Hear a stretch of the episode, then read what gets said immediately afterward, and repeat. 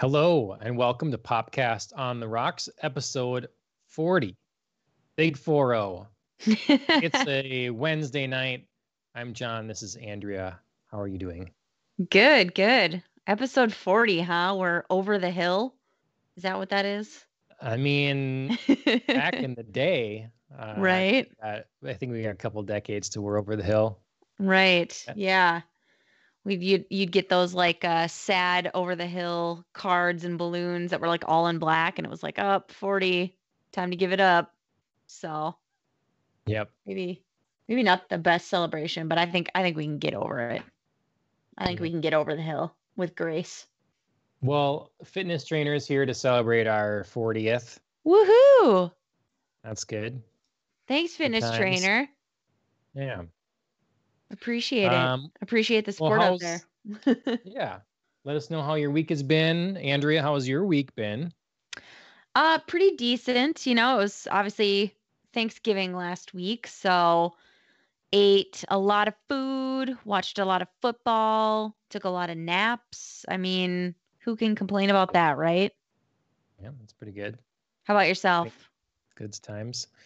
Um, yeah, no, it's been a good week. Busy. We have kind of a little remodel in the house going on. Oh, what you Uh, doing? So um, I don't remember if I brought up on the show or not before, but we have a kind of tall foyer area, Yeah. foyer, and that's a waste of space. So we're putting in a floor there. So, Right. You did mention that before. Yeah. Okay. So that's been going on. Uh, had some loud noises in the house, getting things ready for that, moving lights around, all that kind of thing. So once the floor goes in, what's it going to be for? Like, what are you going to do? Like, I so we're gonna put Dobby's food and water up there, I think, and stuff. oh, okay. For one, he'll be more comfortable there, and then we'll also probably are gonna do like um seating area slash make a kind of craft area. Okay. You know, so Ashley wants to do some crafts, or we want to do a puzzle together or something like that. Because Nice. otherwise, you set it someplace downstairs, and you don't want to leave stuff out Yep. because it's on the dining room table or whatever. You know. Totally. So this is gonna, I think that's what's going to be this space, and we have a nice big window there, so it's just nice to look out. And For sure. And- yeah. It'll, it'll be a nice multi multi-purpose space. Or, you know, I mean, if you've got like some seating and stuff there and you got a, a window with a view, it can be like a nice little writing corner for coming Yep. up with D&D stories. So, yeah, Absolutely. multifaceted. I like it. So yeah, I got that going, and then I managed to watch a lot of shows. Um, Awesome. Oh. Fear Poison's asking what this podcast is about. Well, pop culture stuff generally. a few news stories we'll get to, um, just things that we're interested in. Um, one sad story, and then later in the episode, we're going to be talking about cyberpunk. We watched. Um, I suppose I should introduce that up front. We Yeah. uh, um, we're going to be talking about Total Recall from Mhm. 1990. So if you've seen that, um, but before that, we'll be talking a little bit about what cyberpunk is and what interests us about it, and we're going down a path here, a journey of cyberpunk things, leading up to the game. That's right. That's right. I can't imagine we will also not bring up some of our discussion last week from watching Blade Runner, just because it's so iconic, and I feel like there's such a, a shift from Blade Runner to Total Recall. So Yep. So we're gonna have later spoilers for Total Recall and both Blade Runner movies. So spoilers from 1990. I know, yeah, but hey, maybe it's but you never know. movie I mean- wanting to get to. Yeah, I hadn't I hadn't watched it before now, so I mean that would have been spoilers for me. Yeah, I've only I had only seen parts of it. So Yep. um I started some games this week. I started uh Dragon Age Origins, much to Ashley's excitement. Um played a little bit of that. Um I bought Hades um game of the year nominee Yes. um from the Game Awards and it is fantastic. It is so good. Um, music is good, voice acting is great. Um, it's got a fun style. You know, it's of course you you played the the son of Hades Mhm. trying to get out of the underworld. So um, it's great. They build in these um, these mechanics that are uh, typical of this kind of game, but make it make sense with the story.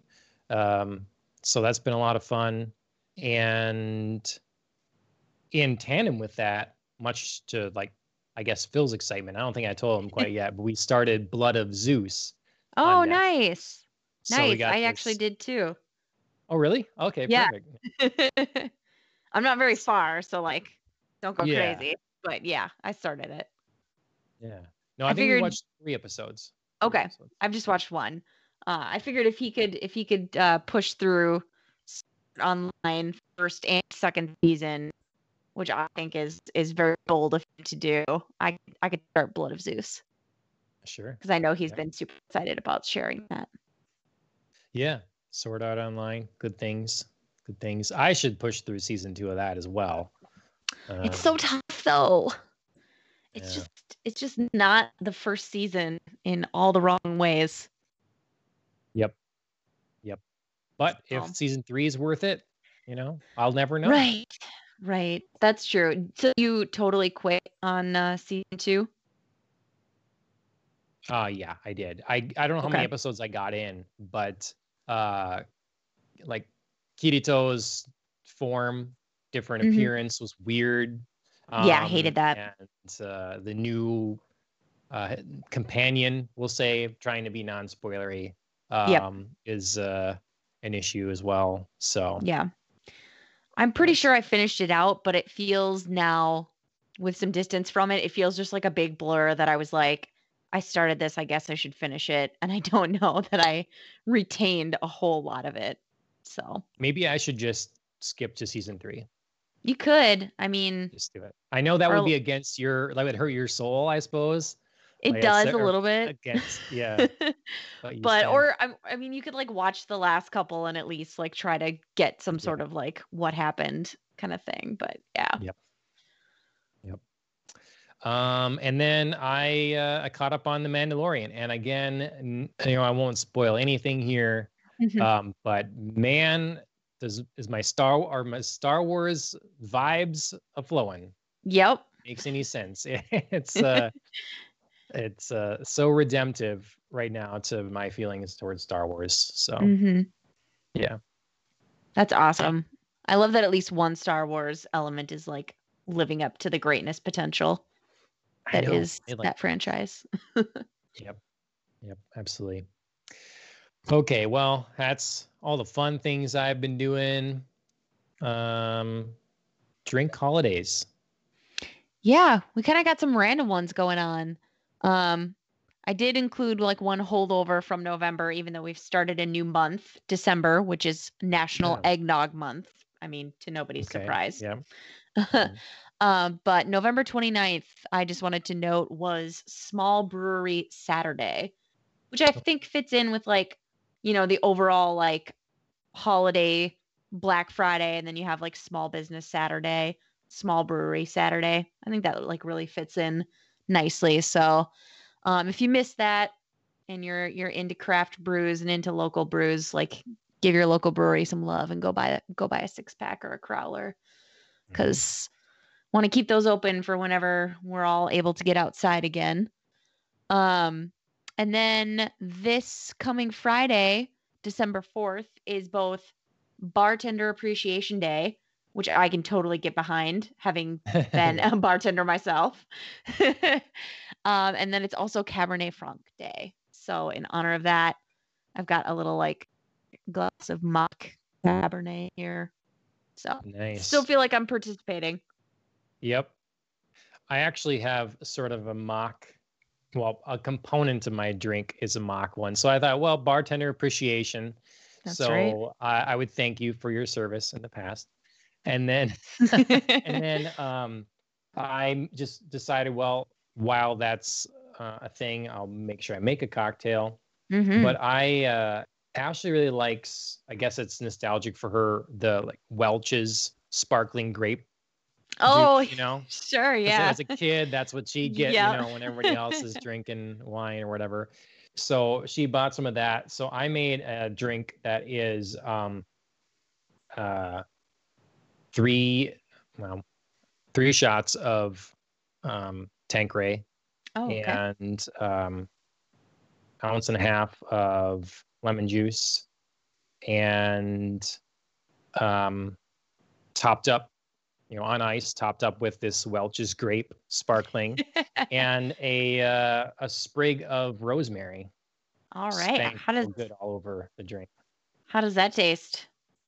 It's it's good, All right. man.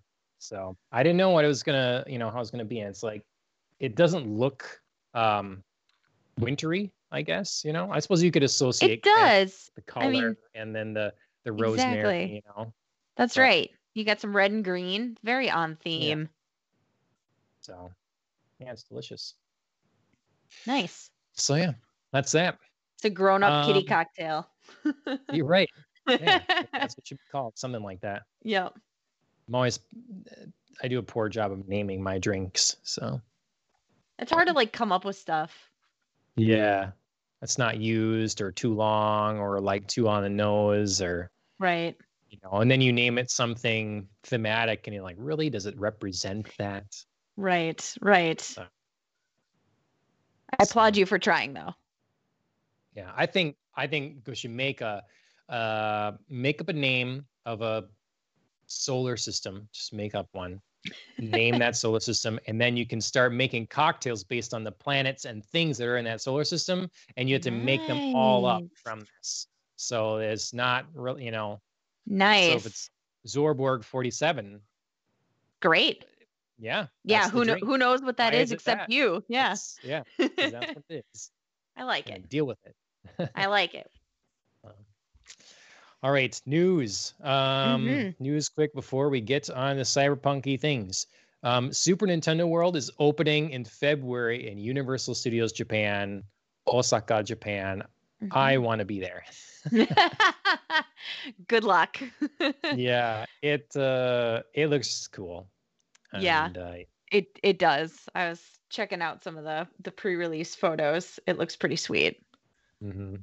But unfortunately, good luck American traveling anywhere for a yeah, I hope still. that it. Um, I hope they are hurriedly bringing it stateside. so. hmm Yeah. Um, what's this Pokemon Go stuff? I've been dabbling Yes. Go here and there.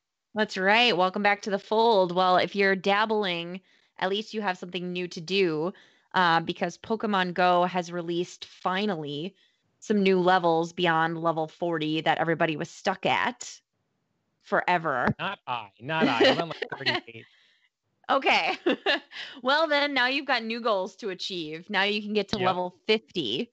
Um, Wow. and they've kind of done something fun where um, it's not only that you have to get enough, you know, XP um, to hit your your level marks, you also have to complete like, like side tasks. So, you know, like catch 50 Pokemon of X or participate in 10 raids or, you know, do something else. So it's it's a little bit more um interactive and you have to do a little bit more rather than just like, you know, sit around and throw a ball. It's just a little bit extra. So, But those are like constantly there kind of thing, as opposed to the normal. You know, normally you can pick up different things to achieve. Right. These These- are just always are- achievements that are available. Exactly. Once you hit level 40, so being that you're still at level 38, it's just still all about XP and like grinding away at that right now. But once you hit level 40, you get like the extra little side stuff that you have to do. Ashley and I always said that if we like, if we'd lived in the metropolitan area Mm-hmm. when Pokemon came out, then we would have like no problem, just no problem. Yeah. But for so long, like we, you couldn't do anything unless you went somewhere. And like, Mm-hmm. Sure, we would go and play a lot of places, but still, it wasn't like you know a daily thing. So Right. You can't like be at home and do it. Like Right. Chris and I can just be at home because across the street there's like two gyms and three stops and Yep. it's like pretty accessible. So yeah, totally. And now we could because now stuff spawns here, you know, and Right. we still wouldn't have stops, but my bag is always full. It's always full. sure. So Well, and they did. Um, Pokemon did make things a little bit easier when they released like remote raid passes. Yeah. Um, so you can, and and you don't always have to buy those. Like sometimes you can just get them for free. So they're they're trying to like reach out, I think, to the more like rural areas. So, Yep. but yeah, so that was kind of a big thing, just because Pokemon Go really hasn't done a whole lot that's newsworthy for a while. So I just wanted to bring that up because Chris was pretty stoked, and I am Did too. they? Um, are there? Did they just release some new Pokemon? Because there's some showing Yes. up around that we hadn't been seeing. Okay. Yes, from the uh, Kalos region. That's brand new today. Got some like Oh, cute little ones. There's like a little yeah, fox. like there's like a little fox guy. That uh, I think Ashley would find totally adorable. Yes, uh, we we got him already. Got a couple of him, I think, Sure. and uh, some little bear guy. Yep. There's like a little So- lion. There's a little bunny, and then I think there's there's a bird and there's a rare like frog one that I can't remember the name of right now. But yeah. Yeah, that's always fun. I mean, I remember being uh so excited, like hmm when they launched their just their first new set of Pokemon. It's like, oh my god! And we'd be driving around and Yes. just, oh my god, stop, stop, stop, stop, stop. So Yes. yeah. I I still remember like the first day they released it and like Chris and Phil and I went into uh Minneapolis. We like took the light rail into Minneapolis. We were like walking around the U of M campus and like following those little like feet or like leaves Yeah. that would like be like, "Oh, you're closer, you're closer." Oh my god. It was like such a thing. We'd be like walking around like, "Oh shit, not this way. Like we got to go that way now." work. Yeah, Yeah. so, Yep.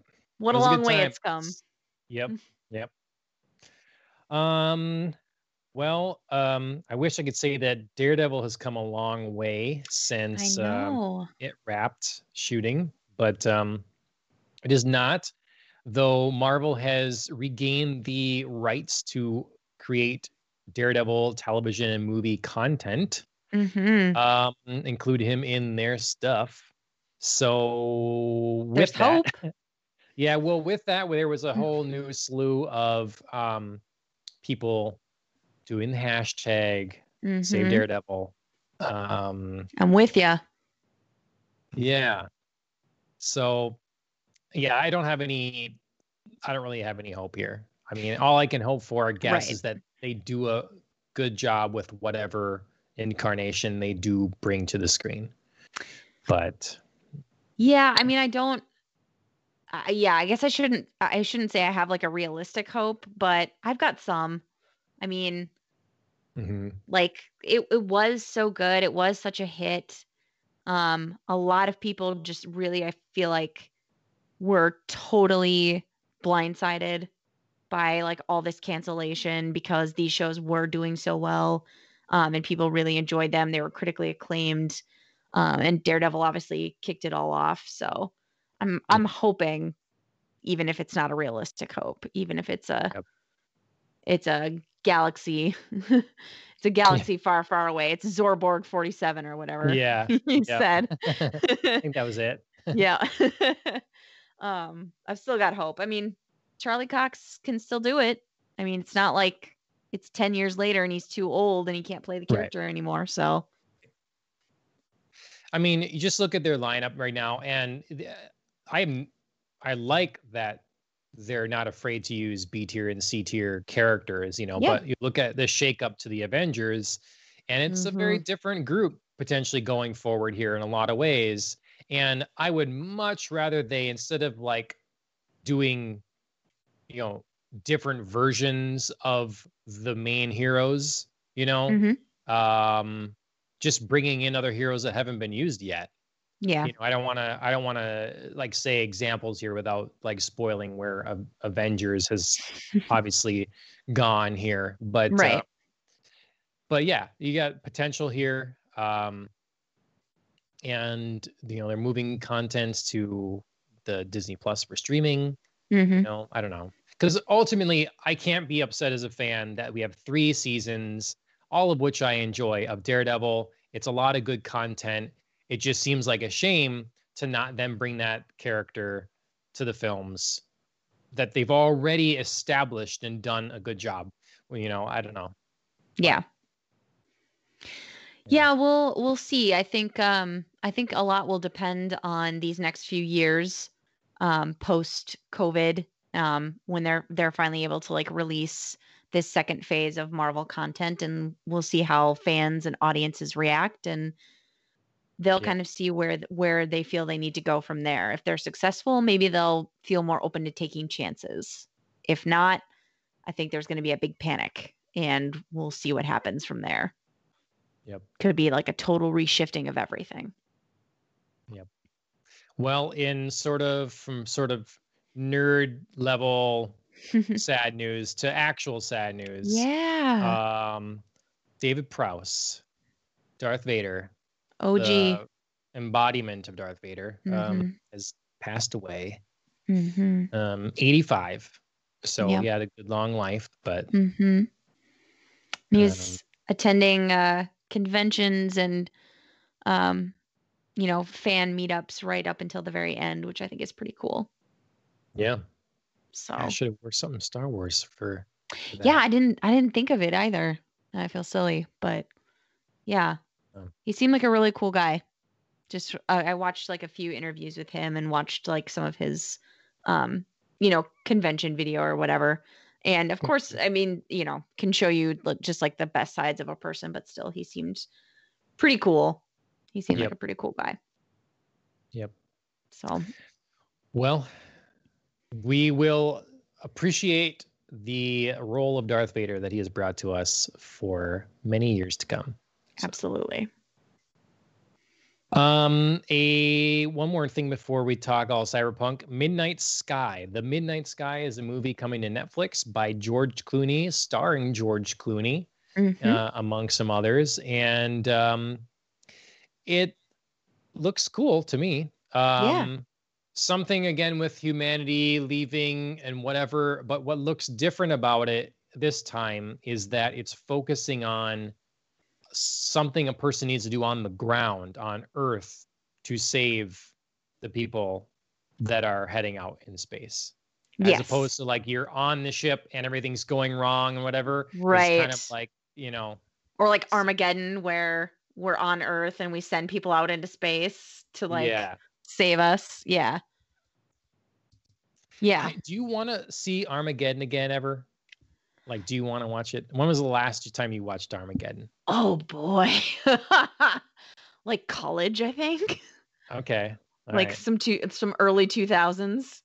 Yeah. I mean, I I feel like maybe um I would like sit down maybe maybe post pregnancy have a drink and like have some people over and just be like you know have have like a fun night of it. But I don't But know that I'd like sit down to like watch it for me. Right. You know what But I mean? that, it would like- be nostalgia. Right. And and not is solely with like choose though? I think it like is. you're gonna do that. Okay all right I think it is. I'd pair it with maybe something else too, but like it would be like a fun like nostalgia because it was so Yeah. big. I think when It we were was. younger, you know what I mean? Like it was just such like a Armageddon was like the blockbustery of Yeah. all the blockbusters. You know, it'd just be fun to to go back and rewatch it and be like, oh man, and they had that one like romance song in there that played at all Oh, the dances yes. And then you remember like it's it's Liv Tyler's dad singing her love scene Yes, song, yes, and you're like, yes. oh no, why? Who wasn't creeped out by this? Who gave this the go ahead? Does this talk right now make us feel make us boomers like i feel no, we're solid young people now millennials. We're okay. Okay, okay all right all right well midnight sky coming to netflix um yes, i'm very far behind on netflix movies but same. Um, but uh, yeah, this looks interesting. I'd I'd probably give it a watch, and I also hope it goes better for George Clooney than his uh, previous um, starring and directing attempt, Solaris, which also was kind of vaguely spacey, post-apocalyptic that did not go over very well. So sure. hopefully, hopefully he's got a better handle on it this time. Good Yeah. luck, George Clooney. well, we like his nespresso coffee so That's right. I'm, you know, I was trying to think of some sort of way to go into this year from from George Clooney. From George. He's a, he's an ageless man. Um, he'll be around long into the cyberpunk era. I'm sure. Um, well, and hasn't he hasn't he been in a movie with Ryan Gosling, who we just talked about last week in Blade Runner 2049? I swear they've done a they've done like a political Mm. thriller or something together. So interesting. there we go. There's there's like an avenue in there. Well, we should throw up the spoilers just in case because we've been watching some uh, Blade Runner content and Cyberpunk content. So um, if we end up talking about that, but um, Cyberpunk, where is it from? Mhm. What's it about? You know, I feel like we should talk about this a little bit. The Um, Ides of March. was- Thank you, Ellen. Sorry to go backwards. That was the, political Ides thriller. March. Yeah, the, the political thriller with George Clooney and Ryan Gosling that I couldn't think of. The Ides Oh. of March. I should have thought of that. It's so Shakespearean. Like it's it's Julius Caesar. And I, sh- I should have thought of that. dare you? I know. Shame. we need like a bell for me right now. Just walk Yeah. me through the streets. Shame.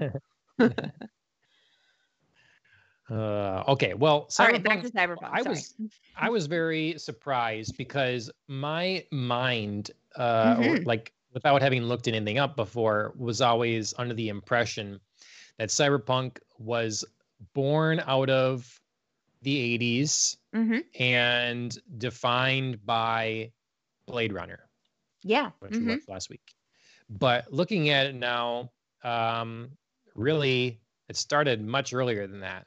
Mhm. Even though it wasn't given that name Yes. of a you know like so retroactively a bunch of this stuff becomes cyberpunk because it had not been identified um Right. it seems right. so philip k dick and william gibson seem like the the godfathers Would- Yeah. That Yeah. found They um yeah, they're the I think they're probably the most prolific cyberpunk writers. They're probably the most um their their careers are, you know, more grounded in cyberpunk and the content that they've put out is is almost fully cyberpunk. Even if they didn't quite coin the term, the term came a little bit earlier than even they had started writing.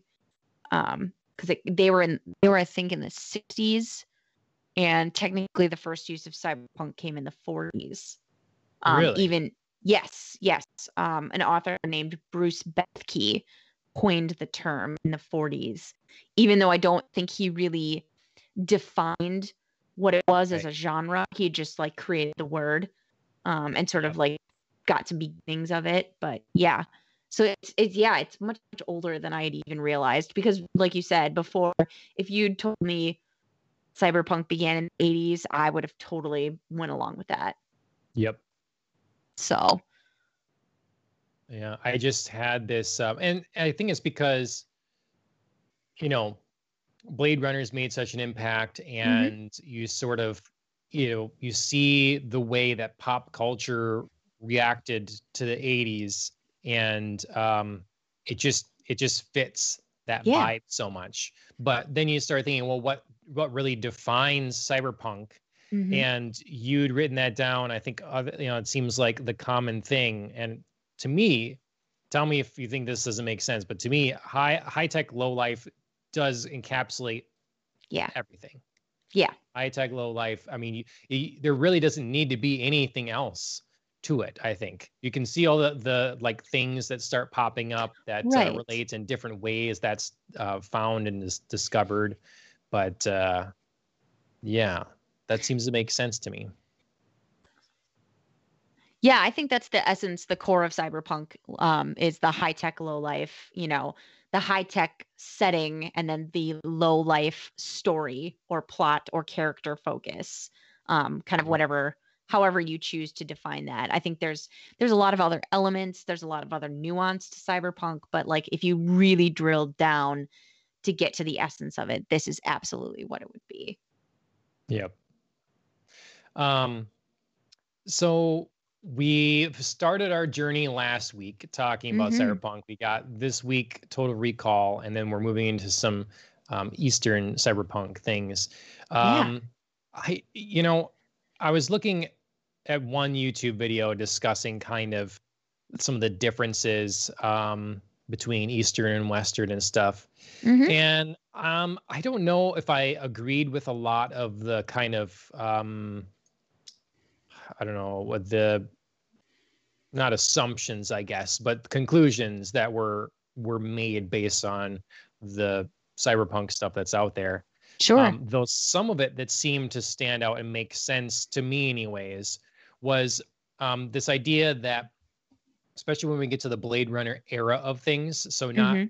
not the pre cyberpunk being defined and recognized as a genre thing, but later it was this Western cyberpunk kind of took this idea that um, west the western world was afraid of losing its dominance mm-hmm. to the east and so you'd see this with you know the tech boom in japan mm-hmm. you know when all of a sudden like just company after company like it's uh you know arose um leading to real competition for us and stuff and so like that's part of the adding in you know uh ridley scott didn't bring this up he mentioned just literally putting like um kanji and stuff in the right. world because there are more Chinese people. So it made sense that in the future there'd eventually be that. But um, so that was that was an interesting part to me. And then the Eastern fear was of losing its culture and its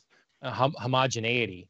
So mm-hmm. um, particularly when you're seeing cyberpunk come from the Japanese audience and stuff, you know, it's a you know there's a fear of a of westernization or even more specifically of different subsets of um, um, of the Asian continent different cultures right. invading their own. Because um, there's always been that Japan China thing, right? And um, if we get to Ghost in the Shell, um, you know, some of that kind of thing in there. So, yeah, me, I think those things kind of came out of his his video that made sense to me. Yeah, I think it's interesting that for both different um, types of cyberpunk, their their ultimate fear is blending.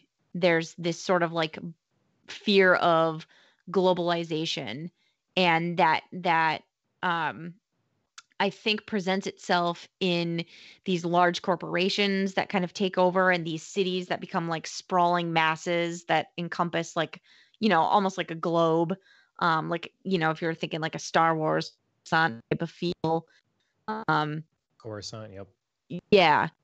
Um and it go- goes like just like the opposite way for each culture. It's like we you know we fear like this um infusion of you know japanese or eastern culture because of like you said like the japanese tech boom um, they're going to be taking over. But then, like when you shift to like Eastern cyberpunk, it's like, oh my god, Western, the Westernization and the dilution of our culture. Like, so it's it's this mm-hmm. back and forth fear for I, either of them casting the other as kind of the mm-hmm. the antagonist, if you will.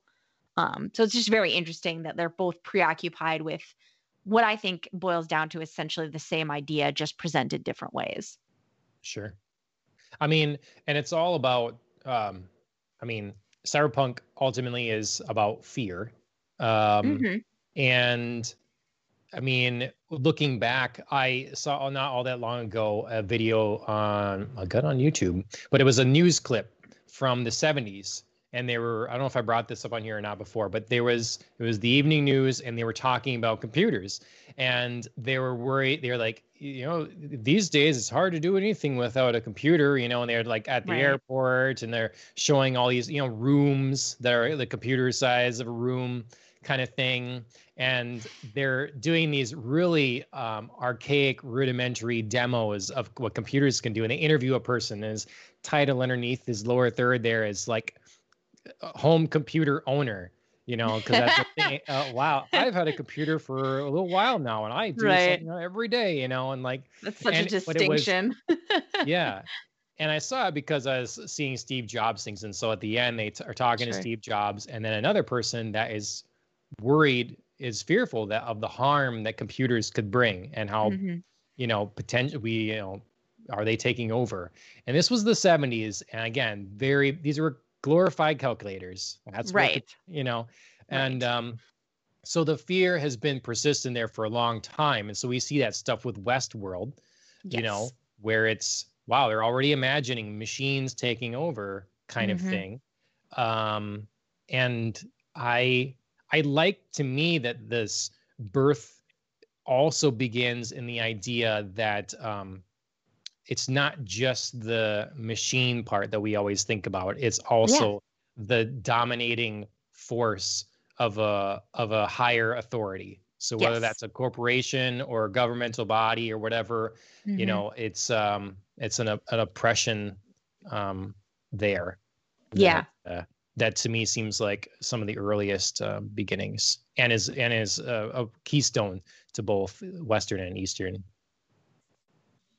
yeah absolutely. I think those are kind of um they're a little bit analogous to each other and they're kind of mirrors for each other this like concept of um you know like western versus eastern and this idea of the one taking over the other whichever you know whichever way you kind of want to flip flop it is kind of a larger global mirror for the very like minute um, struggles that that we think of as between like man and machine that are hallmarks of cyberpunk you know? They're both so close to the other but there's just that little bit of difference that they both fear each other as other.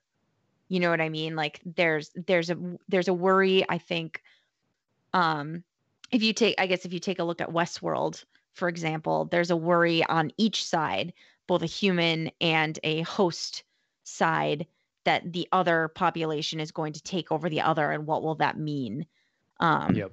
you know so it's so it's just kind of like a, a mirror at the human level and then at like this larger like global scale both of these sides are so similar to one another and yet they fear um you know it's just like the the the lens that you present it in you yep. know they they fear the other and what a takeover of their culture could do so it's a really interesting parallel and then i saw a uh, kind of breakdown of the distinction a little bit between um uh how eastern cyberpunk seems to really mm. often show a more fractured system between government corporations and the people like yes. there's really a lot of tension sitting in place there with that mm-hmm. whereas mm-hmm. often the western cyberpunk is like this is the system. It's kind of in place and working. Mm-hmm. and so it is more like the corporation and government as one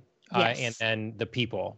And so i'm interested going forward watching more like if this holds true for most things or if mm-hmm. you know you know this or if this starts to fall apart this distinction.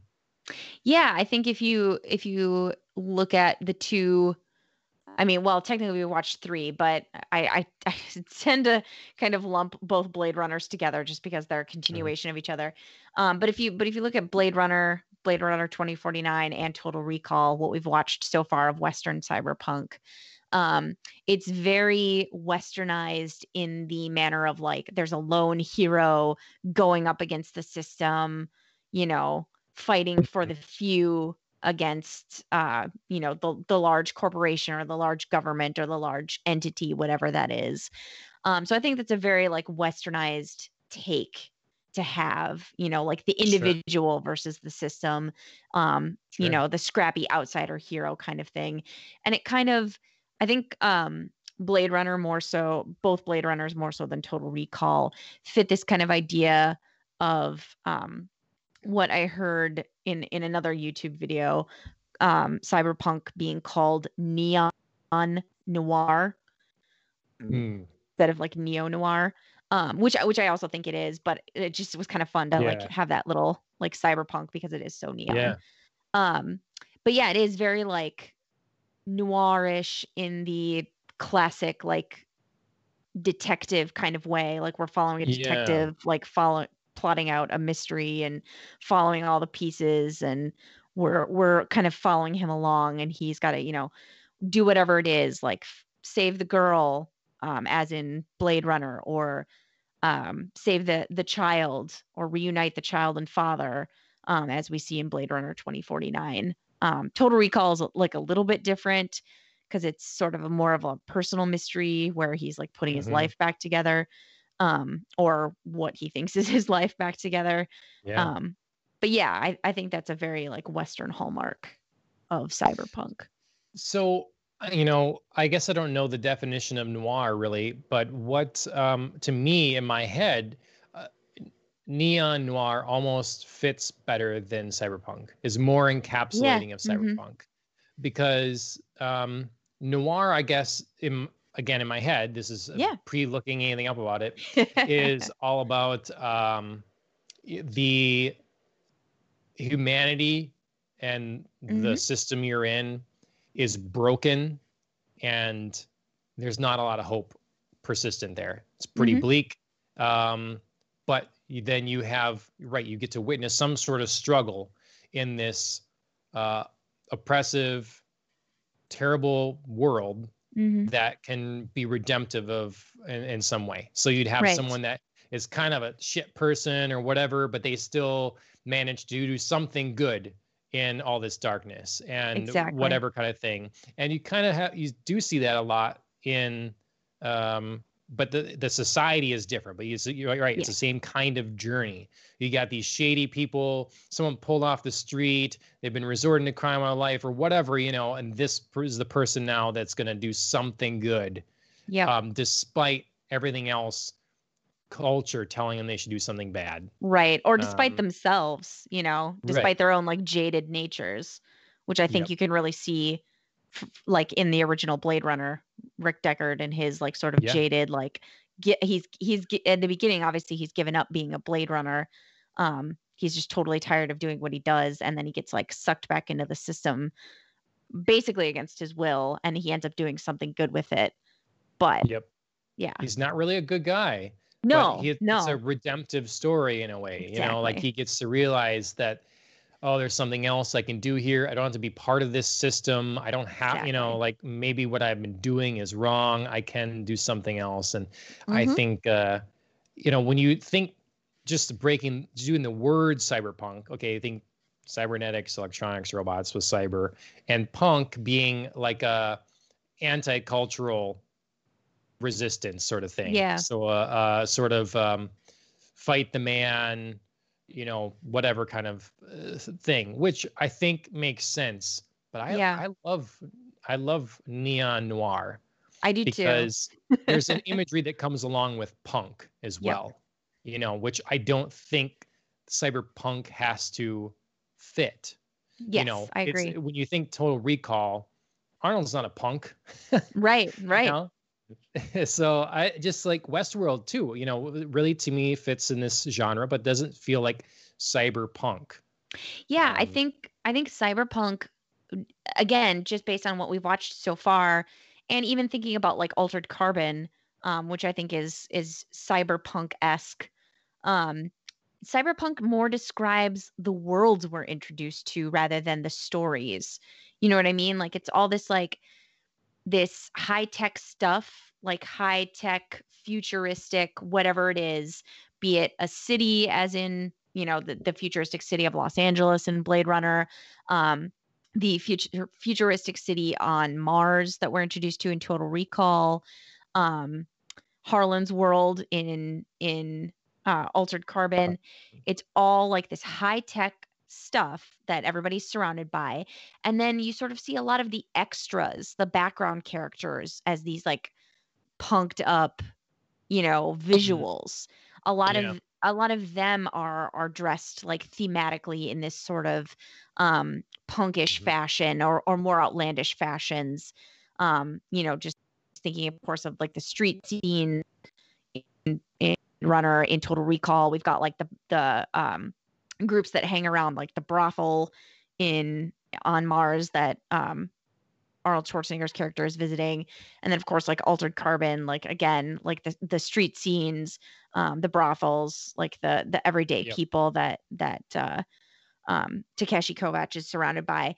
But it's not the main character. It's not their story. Right. they're not necessarily somebody who fits when you think of like punk So I think it, I think it's a it's a really it can be kind of a misnomer. It, it I um like I said, it's really more indicative of the world that we're in rather than the story that you're telling. Yeah. And I think neon noir is the story that you're telling. Yeah. Yeah. Let's make it happen. Neon Noir 2077. That's game. right. That's right. Heard it right here. I'm gonna write a new story called Neon Yeah. Noir. It's probably copyrighted. I don't know. We'll right. see. Well, we should talk specifically about uh, Total Yeah. Recall from 1990, starring Arnold Schwarzenegger. Um, and then at the end, we can maybe see what we're interested in for um, Eastern Cyberpunk. Sounds so- good. Um, did you enjoy this movie? I did. I did. Um probably not always for the reasons that I was supposed to. Um What? You know, I mean there's there's something about going back later on and watching something that's so much older. There's something even though it doesn't try to be, there's there's always like a campy sort of feel to like watching like I think like a 90s movie or like an action movie from the 80s and 90s where you're like, "Oh my gosh, look what they thought was high tech and look at those Yeah. effects and there's always there's always something like half cute about it just because like that was the technology for the time but we're obviously so far past it that you're like, "Oh man." Um but yeah, overall I thought it was like a really well put together story. Um I I liked a lot of the different elements that this movie tried to explore um in in being like what would a, a future look like where we've possibly colonized Mars um and you know how would we just like accept that into our everyday life and how would that work for other people? Um and then of course going along with you know our outward exploration we've we've done some inward exploration and we can do things like you know plant memories in your mind extract memories um you know give you vacations that are entirely in your mind somehow. We've we've commodified memories in a fashion um that that they're sellable that the entire lived experiences we've had enough of them to last you 2 weeks of a storyline you know can be bought and sold um Yeah. and I think that was that was kind of an interesting part for me because that was one of the hallmarks I think of um, when I was watching that YouTube video about the origins of cyberpunk that distinguishes it from sci-fi. They have all these like big ideas and they don't always necessar- necessarily follow through on like how we got there. It's just like you just accept it. It just happens. It just is. So Hmm. that was kind of like a, a thing for me because I was like, wow, you know, how do, how would we commodify a memory? You know, going going from watching Blade Runner where, you know, so much of the focus was like what makes your memories real and how can we implant them in androids and then going to this being like how do we sell a memory? So Right. just really interesting questions. I, I'd probably argue that um, a lot of sci-fi forces you to accept something without explaining it. Yeah. You know, I like um, it, it just I, I don't like that sometimes. You know, like there's a different there's a there's a fine line, I guess, between defining a world with um, a lot of like unknowns that aren't explained, so it feels vast and it feels uh, developed and like it's you know come a long ways or whatever Mhm. there's a lot there but then there's also the well okay given the technology you're showing me why how is this one existing how Right. does this make sense right. Why- how is this not just a fantasy thing you've thrown in there and made up so but yeah, Yeah. it's an issue i have with with sci-fi a lot i guess For sure. Um, i want to believe in your world you know so Right. Yeah. Bring me there. Bring me, bring me this, this. I mean, you don't have to show me every single step along the way, but like, let me make the, the cognitive leap with you instead of just Yep. forcing me to accept it. Yeah. Well, I've been I enjoyed it a lot as well. Um, I thought that I thought the effects were pretty good, given like it seemed like they did a bunch practically, um, Mhm. and I thought they were cool and disturbing. they were kind of disturbing. yeah. They certainly Um, didn't shy away from violence or weirdness in this movie. And I kind of like that. It's not your very like typical blockbuster. You know what I mean? Like Right. this wouldn't be like an all American, you know, typical popcorn type of movie. This is a little bit different. and this movie definitely um felt older than it is and i Yeah. thought it was older than this um hmm but it's just i think you get to that time period of basically jurassic park like Yeah. 93 94 95 basically you get to that time period and stuff is feeling pretty modern you Mhm. know and uh doesn't it, and can potentially age very well there's just those few years before where it's you know it's still it feels older than it is Yeah, it's got Um, some so I- I 80s felt that here. remnants. yeah hmm Yeah, they're I thought it making the transition, but they're they're not Yeah. quite there yet. Yep, absolutely. because i thought that the fashion seemed 80s going into Mhm. 90s or whatever but then the architecture that was supposed to be futuristic to me looked very 70s or Mhm. at least the the I, idea of the future from the 70s Yeah. So um, I thought that was interesting how, you know, Yeah, I wasn't like they hadn't invented their own view of future architecture and stuff. Right. I wasn't really wowed until they showed us um towards the end of the movie like the alien structure that was buried deep within the mine. That Mm. that I thought was really cool. Like yeah. um I I had a comment that, you know, when we first like Ar- Arnold Schwarzenegger's character first gets to Mars or does he? Um if you, Mhm. you know, kind of skip to the end of the movie.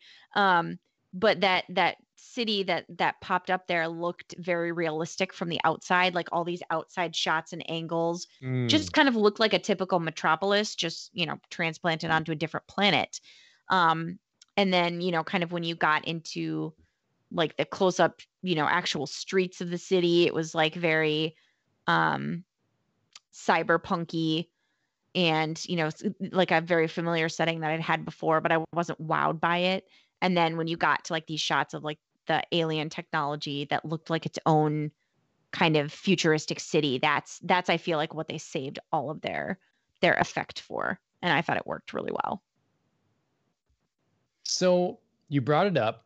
Um, okay, so do you think this all happened to him or not?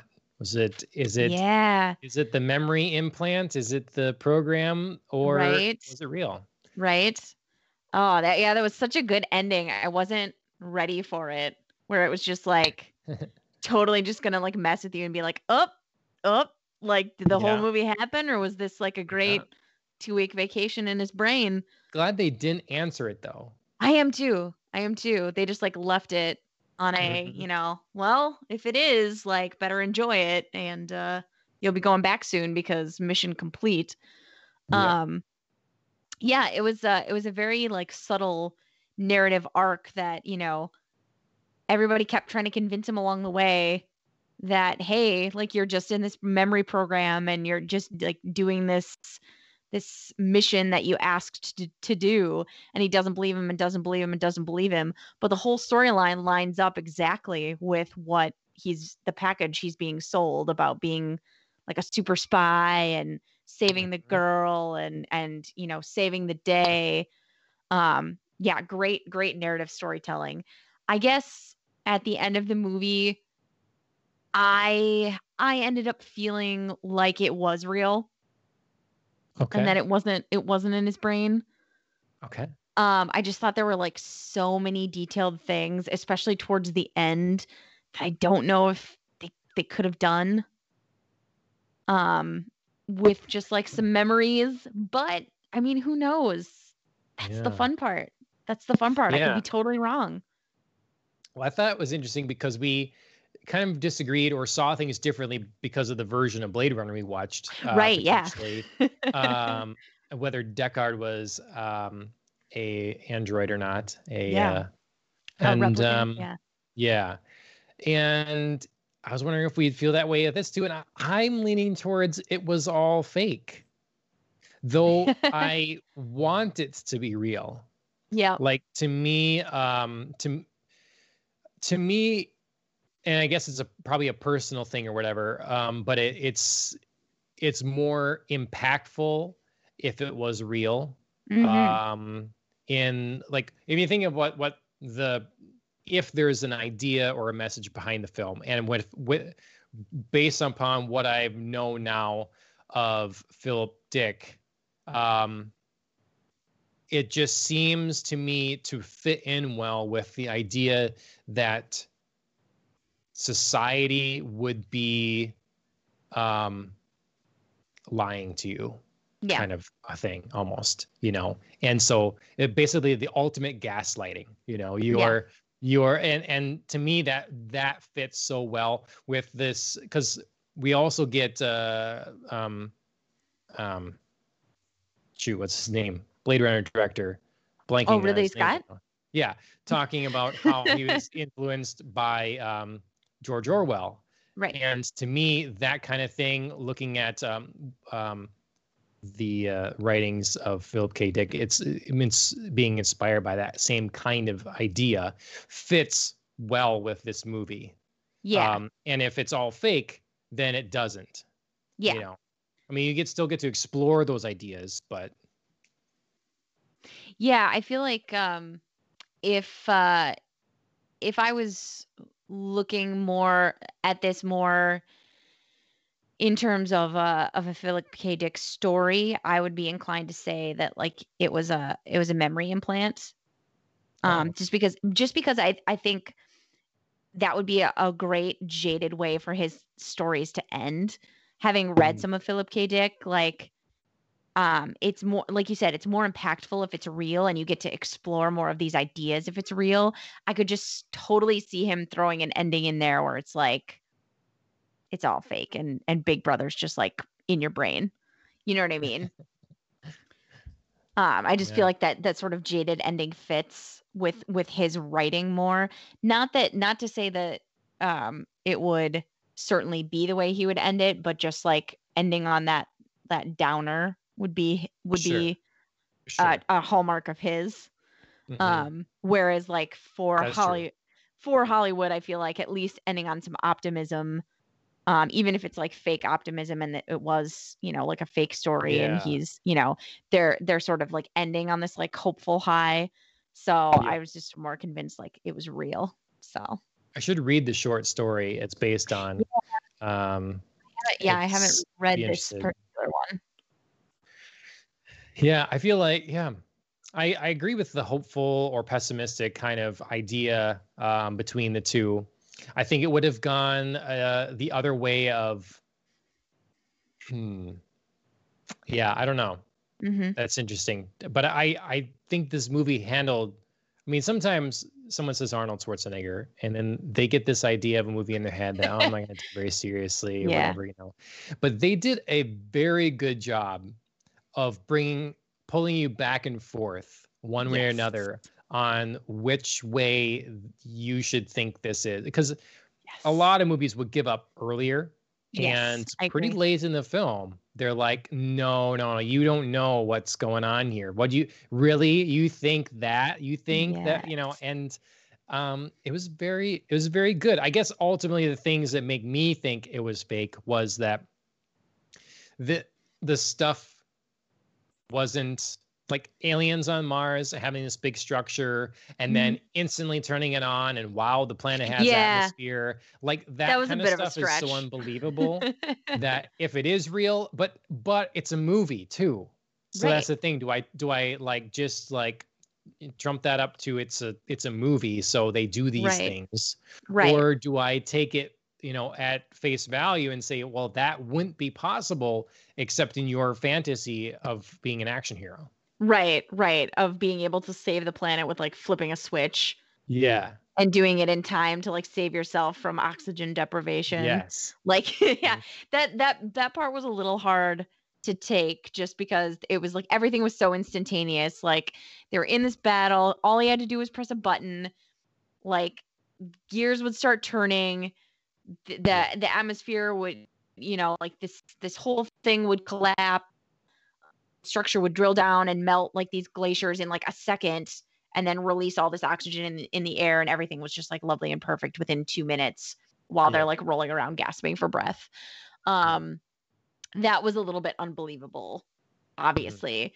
Um but it did feel it just felt like so cinematic. It just felt like such like a movie moment that they were like condensing all of this stuff and trying to like make it like a big dramatic like oh my god are they actually going to die of oxygen deprivation? Mhm. Which way to go special effects team. That was nasty. Yeah, it was. From I'm start to like, finish like the way he like wakes up and dreams of this of his Yeah. like death by oxygen deprivation and i was like way to get into the movie and then it like bookends it at the end was wow. Yeah. Yep. Uh, um, and then other things, I guess, like so guards and officials and such or whatever, they have guns. They don't make this the environment bulletproof. Like one stray shot. I mean, they don't know this too. So either Ah, one, you don't. It'd be like, okay, you can. No one, you know, like guns. Oh my god, guys, because right you're gonna kill us all. Okay. right And so then you know, Oh like I don't just get to willy nilly shoot someone, shoot at Like them, and then do. take. Yeah, they do. Or two, like Uh, bulletproof the place, right like right a little bit, because oh my God, he, don't he almost did it a second time. He's like, Yep. oh my God, don't shoot. You're gonna. Wow. yeah So that was another thing. Is like, well, is this just movies, mo- being movies, or right yeah I, I think there was a lot of a lot of elements like that in this movie um where you you kind of either had to just face up to that there were like some illogical you know plot Mhm. points or just chalk it up to like the movies and just be like Yep. well it just has to work sometimes you know Yep. um much more than obviously i think we did with either either blade runner movie where everything seemed a lot more thought out tied together logical even though it was like futuristic it was like let's you know let's think about how this would would would logically work and and make it grounded in realism. Yep. so but i think that was that was a little bit also kind of the fun of this movie. It was a little more lighthearted than either Blade Runner, so it could get away with some of those things because we were being swept along in a movie that was a little bit more energetic, a little bit more action oriented um, than like gritty realism only. So Yep. I think that was just part of its its nature that we're that we're just being taken along for a little bit of a ride. Yep. Now, I had maybe this is me being um naive, but Mm-hmm. red pill. Take the red pill. Yeah. it's the Matrix. um, but they here he is offered to take the red pill. uh huh. The interesting thing in this case is take the red pill and you you wake up in reality. Yeah. um, which is the promise sort of of the red pill in the matrix take the red pill to you know you know find the truth here mm-hmm.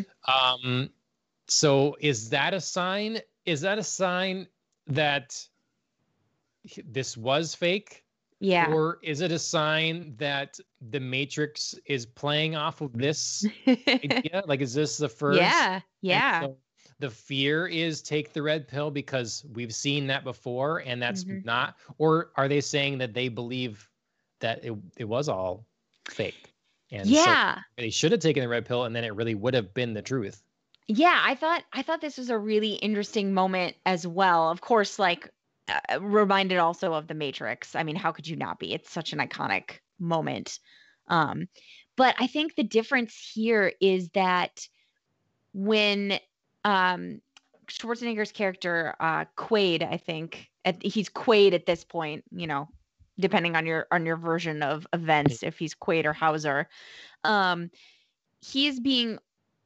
offered a truth, but he already thinks he's in the truth.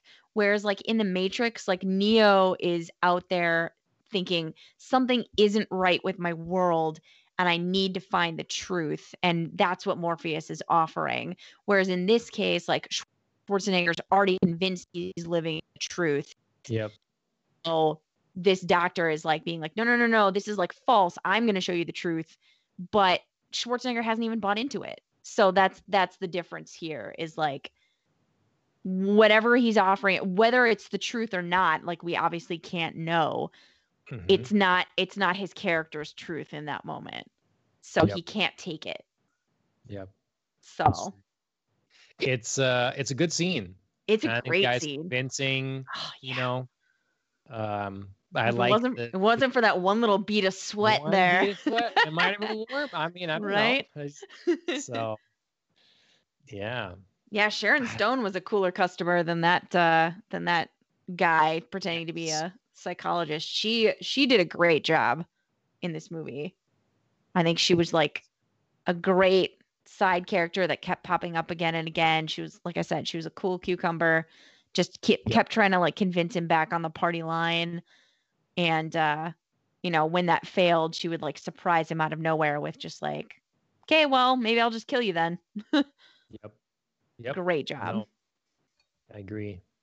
Um, it's fun seeing them all so young. They're such babies. hmm I know, Uh, I know. Let's see. Oh, the the the like psychic, the telepathic Yeah. mutant stomach creature, Yeah. Danny DeVito. Yeah, that was crazy. Mm-hmm. Kuato. Kuato says Alan. Yeah. Kuato. Yeah. Yeah, he was weird looking. Yeah, sure. that was that was an interesting side plot. Oh, someone said you'll be home in time for cornflakes. Oh my god. Use that line. Okay, so we both noted that line. So oh, it's did you? it's That's it's great. Colhagen or Cohagen. I can't remember. It's like the main guy. Okay. And I loved it because so he just finished like this whole scene where he's got Quaid slash Hauser locked down. Uh Cohaagen. Yep. Vilos Cohaagen. Thank you, Alan. Um, so he's got him locked down. He thinks he's gonna get his friend Hauser back, and he just invites them to a party that he's throwing at his house later that night.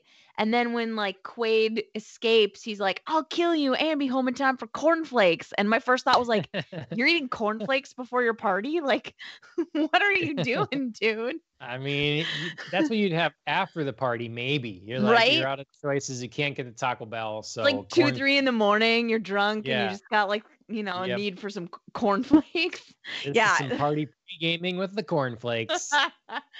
uh yeah they they really had some like funny lines quite at the end like you noted arnold schwarzenegger's like screw you um and then see you at the party i'll be home in time for Yeah. cornflakes yeah Yeah. they, they kind of got a little You're little party.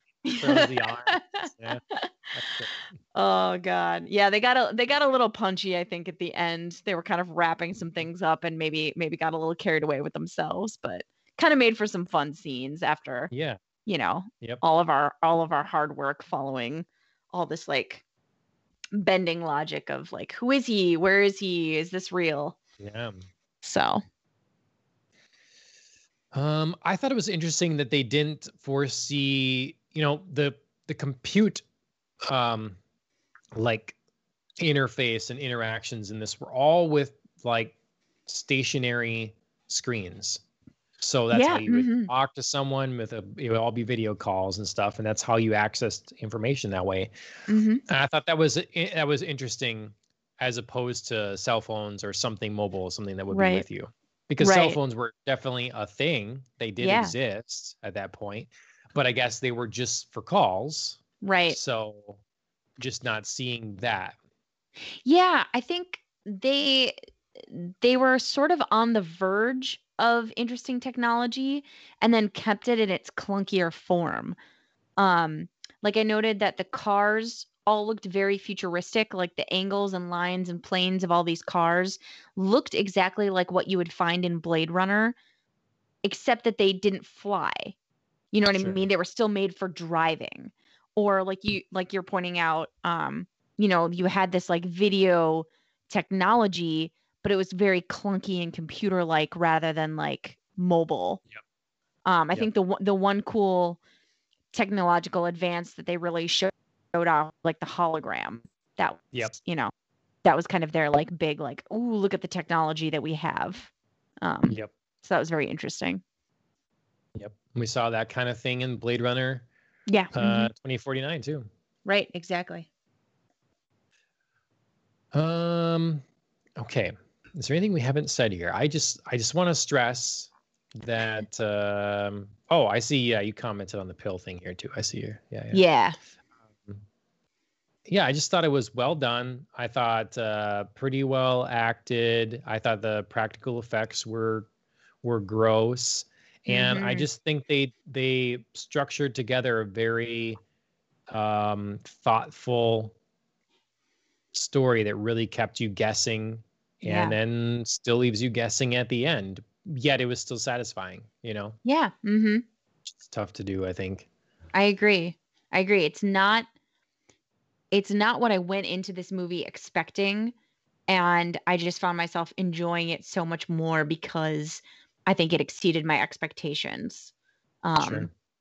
you know, I mean I, I went into the movie knowing the basic premise, but I think everything that the movie did exceeded my expectations and um like all of the actors. I mean, including Arnold Schwarzenegger, because again, that's a fine line to walk when you've got somebody like Arnold in a movie. Uh, just did a really great job. So excellent, excellent movie. Well, everybody can be happy that um, there are some name brands that will still exist once gone as Mars. Panasonic, I know, I saw your list. Philips, Fujifilm, Sony, Coke, Marlboro, Pepsi, Bud Light, Best Western, Coors, Light, Mercedes, Evian, Wonder Bread, ESPN, Jack in the Box, and Sharper Image is coming back. It's coming back. Yeah, you just wait, man. Just like They're just biding their time. They're coming back. Sharper Images too. So, Yeah, I saw that in the uh, in the Mars City. They had like a little sharper image, and I was like, "Oh my god, that's a throwback." It was great. So yeah. All right. Well, that's um, Total Recall from 1990. That's a Mhm. thumbs up from us. Absolutely. Going forward, uh, we, we I mean we only have like a week or something till the Cyberpunk video game comes out. Though, So we're gonna keep on celebrating the genre hmm next week with something probably Japanese. Um, Yeah.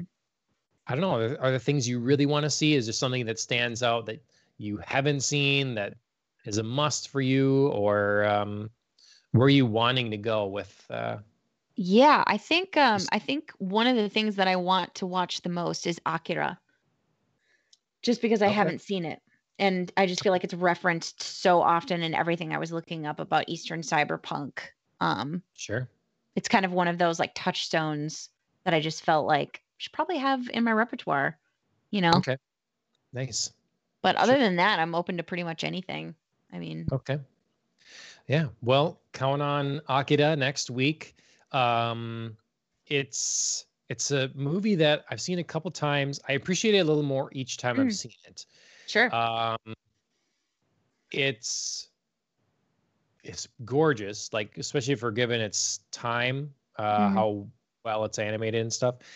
I watched it the last time I saw it was at um, there's this theater that's attached to a um, like a Mexican restaurant, and um, you can go in and order your nachos and whatever you want and drinks and stuff. Mhm. And then the theater is like an old theater, but it's got couches for Mm, seats and everything and some tables and stuff Fun. and uh, pretty worn down or whatever but they would hold like uh, anime movie nights and stuff Um, Fun. and so this was one of them there and uh, so yeah that's the last time i saw it so bring back good memories for sure when i see it Yeah. um i noted i'm gonna try probably to watch three other things we'll see wicked Sure. city um is a very adult movie um i will say very it's on pluto tv i think for free with with ads or whatever uh i might buy it if i get the chance if it's available on anything um Oh yeah. Armitage three, um, and then Angel Cop.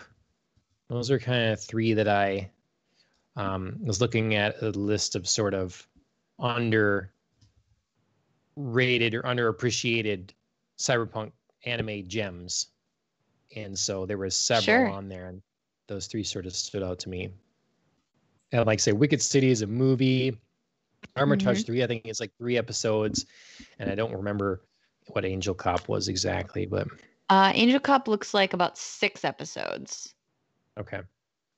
So, yeah, I'll try to watch at least one of these three and let you know which one I Sure. end up watching, just so we know for sure. Yeah, each of them look interesting in their own different way. So and then we can start getting an idea, like if our kind of assumptions and things we've read kind of uh, agree with, fall in line with these things. Uh, if we see a lot of differences between them, or if thematically they stick, they hold true. hmm Um, and then the following week, uh, if we do one more cyberpunk thing, we'll see. But that's yeah. All kinds of things. Send us your suggestions. If there's something that we must watch, needed cyberpunk, let us know. yeah, yeah. What are we missing out on? What can't you believe we're not watching? Yep. Well, I I've often thought of Ghost in the Shell during some of the Yeah. cyberpunk we watched and thought, oh, okay, this is you know I I'm reminded of that for sure. So Absolutely. Yeah, I don't I don't think we mean to ignore Ghost in the Shell. I think it's just like it it is already, I feel like such like a, a touchstone that Mhm. Yep. we can we can expand. Yep, absolutely. All right. Well, thank you everyone for joining us. We would have got started earlier, but we had technical issues. Ah Um, it's been a while, so you know, there they are. Now that's they're done. right. Hopefully, done. That's right. That's a throwback. It's classic us. Yep. Um, thank you to Killing the Flower for a theme song, although I butchered it. So the version that you are hearing in last week's episode and this week's episode, and if I don't get to writing something else, next week's episode as well, Mm-hmm. I messed with it. I do apologize. It will go back to the normal, professionally done version that it was um, after we're done with all the cyberpunk stuff. But right now, it's gritty and terrible sounding, and it's my fault. So, otherwise, Killing the Flower, they are on YouTube and they are on Instagram. Um, go take a look at them, Mhm. Spotify. And then um, you should follow us here on Twitch and on YouTube, Facebook, Twitter, Mhm. all the things like that. Tweet at us. Let us know what we're wrong about or what we're right about or, you know, how what designs I should shave into my beard. I don't know. You know that was random. probably- I you got a little it. on your mind, John? No, Want to share with the class? no. I, I don't know. I trimmed it today, I guess. So I thought, the, I guess I thought of that or something. I don't know. But sure. um, yeah. Otherwise, um, Andrea, thank you for joining me, and Of course. see you next week. Sounds good. Cheers, everyone.